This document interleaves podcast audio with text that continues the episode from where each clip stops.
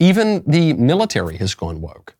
You saw this during the Biden administration. You even saw this under Trump, the military pushing back. General Milley talking about white rage. Remember that? The Joint Chiefs of Staff talking about how our servicemen need to focus on the real issues like white privilege and white rage. And then during COVID, what happened?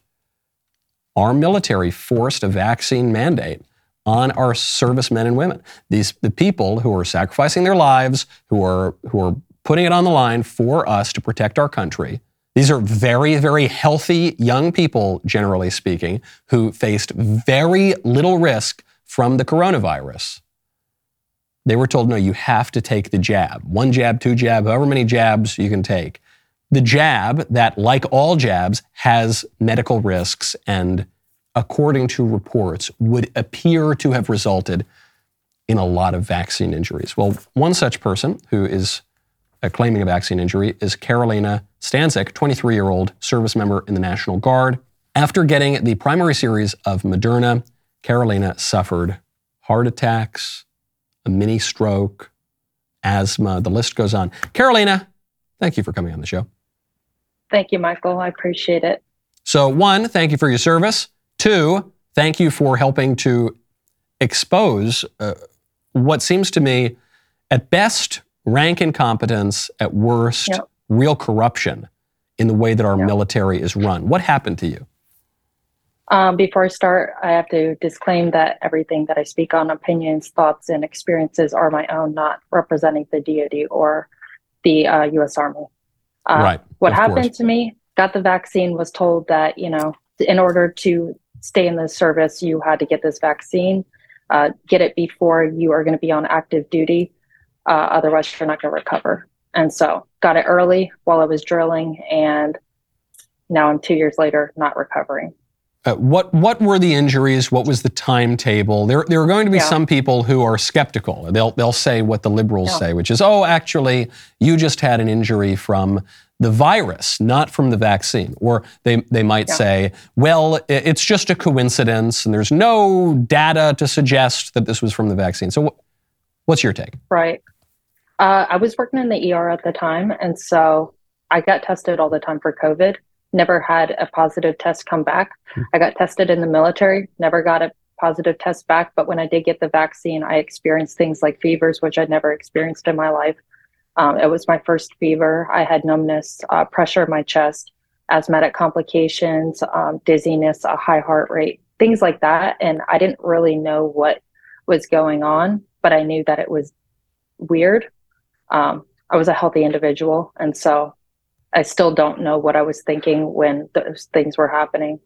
I was told that it was maybe common, maybe just a weird side effect of the vaccine. How long did those symptoms persist? Because a lot of the vaccine peddlers will say, well, you'll have a couple of days of discomfort, but then it'll all go away. I got it shortly after the first one, within first 24 hours. The second one, they had gotten worse, and that's when the fever started. So that's about a month apart, and then 10 weeks later diagnosed with asthma. So that's 10 weeks in, and October 2021. So this is about 6 months later, I had my first heart attack. And just since then, it's been going on. What did the doctors tell you after the heart attack? They were very nonchalant about it. They didn't seem all that surprised. They didn't think anything of it. It wasn't like, oh, you're only 21, what's going on? I was given drugs, made me pretty loopy, and then sent to bed rest. And I just remember, like, they gave me a lot of pain medications, things like that. Do you have a history of heart attack in your family? Is there any other explanation that you can think of other than these shots? 100% no. Never been to the hospital a day in my life. I've been 9 times since then. So, Karolina, you have your first heart attack. The doctors don't seem particularly impressed by it. Is that because they've seen other people with these kinds of injuries from the vaccines? I don't want you to put words in anybody's mouth, but it just is bizarre to me that a doctor could see a healthy 21-year-old have a heart attack and sort of shrug it off.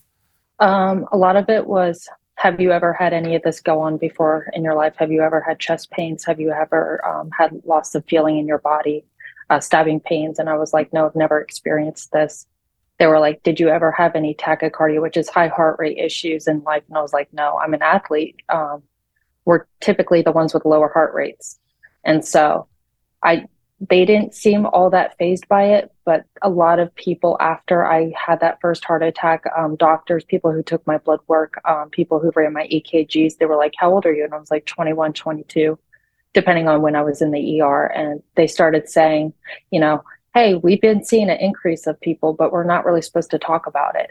I had been told by military doctors, well, civilian DOD doctors, they had said, yeah, we see a lot of cases of this heart complications, asthmatic complications, things like that, but we're not really supposed to talk about it. And so that was a big frustration. So you hear this from the doctors. Presumably there's some follow-up with your superiors in the military chain of command. If a 21-year-old has a heart attack, that's going to come up. What did they tell you? Yeah. Chain of command didn't really say all that much, but I got recommended for medical retirement, and I'm still in. And they just started this past weekend my medical retirement. So if you do the math, I think that's about a year and a half later. In the meantime, that first heart attack was not the only issue that you dealt with. No, I was dealing with loss of feeling in my body. I guess they called it neuropathy, and we didn't really know where that was coming from. I was experiencing blacking out every time I would stand up or sit up. A simple task like putting on my boots to wear my uniform, I couldn't do that without getting tired. So it used to take me on like average 20 minutes to put boots on. This was your career. I mean, this was a job that you were doing. This was service. Now that's been taken away from you. What are you going to do now? I moved to Florida. I wanted to go into anti-human trafficking. Once all of this stuff came up, I was like, well, I need to be a voice for someone who can't speak for themselves. That's pretty much what I wanted to do. I wanted to fight for people and make sure that justice was being served somewhere. Obviously, that's not through the military anymore. And so I moved to Florida in hopes to do that elsewhere. And this has become my life now. Have other service members come to you, especially since you haven't been on all that many shows yet? I'm sure that you're getting requests and will be getting many more requests to tell your story. Have other people hearing this reached out and said, hey, something similar happened to me? A lot of people have. I've had people from Poland, Canada, Guatemala, like all over the world have reached out and said they've seen some of my interviews. Someone had posted a Emerald Robinson interview and it went viral on TikTok and TikTok took it down. Wow. So I reposted it. I made a TikTok to repost it. Chairman Xi will not get that past you. That's an incredible story. I mean, it's a credible story because we've heard similar things from around the branches of service. Now that you've been pushed into medical retirement, has anyone apologized? Has anyone who is pushing you into this said, hey, sorry, we made you take this shot? I haven't gotten any apologies, but I got a lot of looks, funny looks, I guess you could say. And they were like, well, how old are you? And I said, you know, I'm 20, well, now 23. And these are things that have been going on since I was 21. And a major in the military, she looked at me and she was like, this is insane. Are you one of those cases? And I said, yeah. And so I got my first exemption from any further vaccinations. And so now I'm speaking out on how to get those exemptions for other service members. This is the part that a lot of people don't talk about, which is everybody knows. Everybody knows that something is up, and what we were told about the total safety and total efficacy of these vaccines obviously didn't come true because they kept changing their story on the safety and the efficacy, including Rochelle Walensky, including Dr. Fauci, including Joe Biden. And everybody knows. It feels almost like the stories you would hear about the Soviet Union, where everybody knows something, but you're not allowed to say it. Even though you know that the other guy knows, you all have to just keep pretending. You all have to keep living in a lie where everything's hunky-dory. That's exactly right. Really, really tough case. Thank you for speaking out and for your service and for at least shedding some light so that some good can come from this. Before we go, see if there are any questions from the audience. No, it's mostly people just screaming in their text, screaming in indignation and capital letters and exclamation marks. One question before we go from Rehe, the ambassador. Karolina, will you consider suing the military? I've considered it. I have about a year before I can't use some of the documents that I have. There was a specific phone call that I do want to use as evidence, that if I can use that, that would be great. That was through a military base. And so I called one of the case managers, and it's like the first time I really talked about it, but lies were made about me, and I was denied cardiology appointments after my second heart attack. And between the first and the second one, that's 2 months, and I had still yet to see a cardiologist. And they had been denying me medical care for over 4 months. Yeah. Can I ask what the lies were? So they told the doctor that I was unable to make it to Fort Bliss, Texas. I was stationed in Arizona. I was unable to make it to Fort Bliss, Texas, because I was out of state with a family emergency with my father. First of all, I was in the state. Second of all, I don't have a dad. And third of all, I was able to make it, and I needed that appointment. It was 2 days after a heart attack. And so after that inconvenient first heart attack, you are denied heart care, cardiology care, on this bogus lie, obviously demonstrable lie, and then you have another heart attack. Mm-hmm.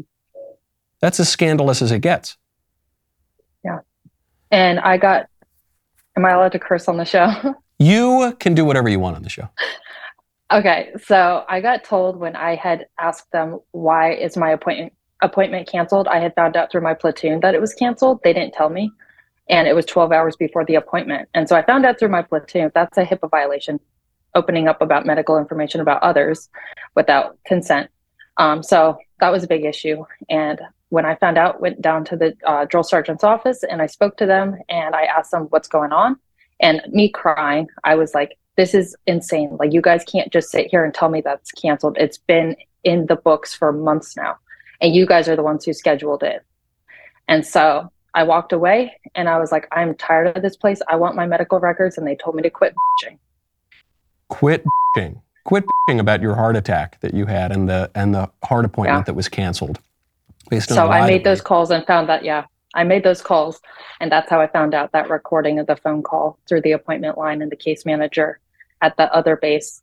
And so I asked her, how long do I have till I can use this? And she said, it'll be unable to be used in 2 years. And so I said, okay, be expecting a call back. And I got her name and her phone number. Wow. Conservative student asks, which vaccine did you get? It was Moderna, right? Yeah. Cater Gator says, do you work with other skeptical people? Other people who worked with me in a pharmaceutical research laboratory were also skeptical of the vaccine as it was first being released. So before you got it, were you skeptical of taking the shot? Yeah, so I was in national intelligence and homeland security for school. And so we had to do a lot of case studies on COVID itself. And a lot of the correlations had to do with anthrax. We found a lot of ties to anthrax in our studies. And I was like, well, this is not a virus that we expect. It's not really what people think it is. And there's a lot more to it than simply saying it's kind of like the flu or it's a really bad cold. You know, people are just dying. There's a lot more to it. Well, you saw, of course, when the crazy conspiracy theorists said at the outset of COVID that it probably didn't come from a bad batch of bat soup at the Wuhan wet market. It might have something to do with the bio lab that was just down the street, being funded in part by the U.S. government. The people said, oh, that's crazy, that's a conspiracy theory, Fauci, all the rest. And then now they've all essentially admitted that it very likely, in all likelihood, the virus came from that laboratory. What else do we not know? What else were we told was a crazy conspiracy theory? Heather Mama says, we really appreciate you coming forward, Karolina. We do. Thank you very much. Wishing you all of the best of luck, and please keep us posted as you pursue this further, because I hope you get some justice for what was done to you. Yeah. Thank you. If you want to support Karolina because her medical care is not being paid for right now by the military or really anybody else other than you, head on over to givesendgo.com/Karolina, Karolina.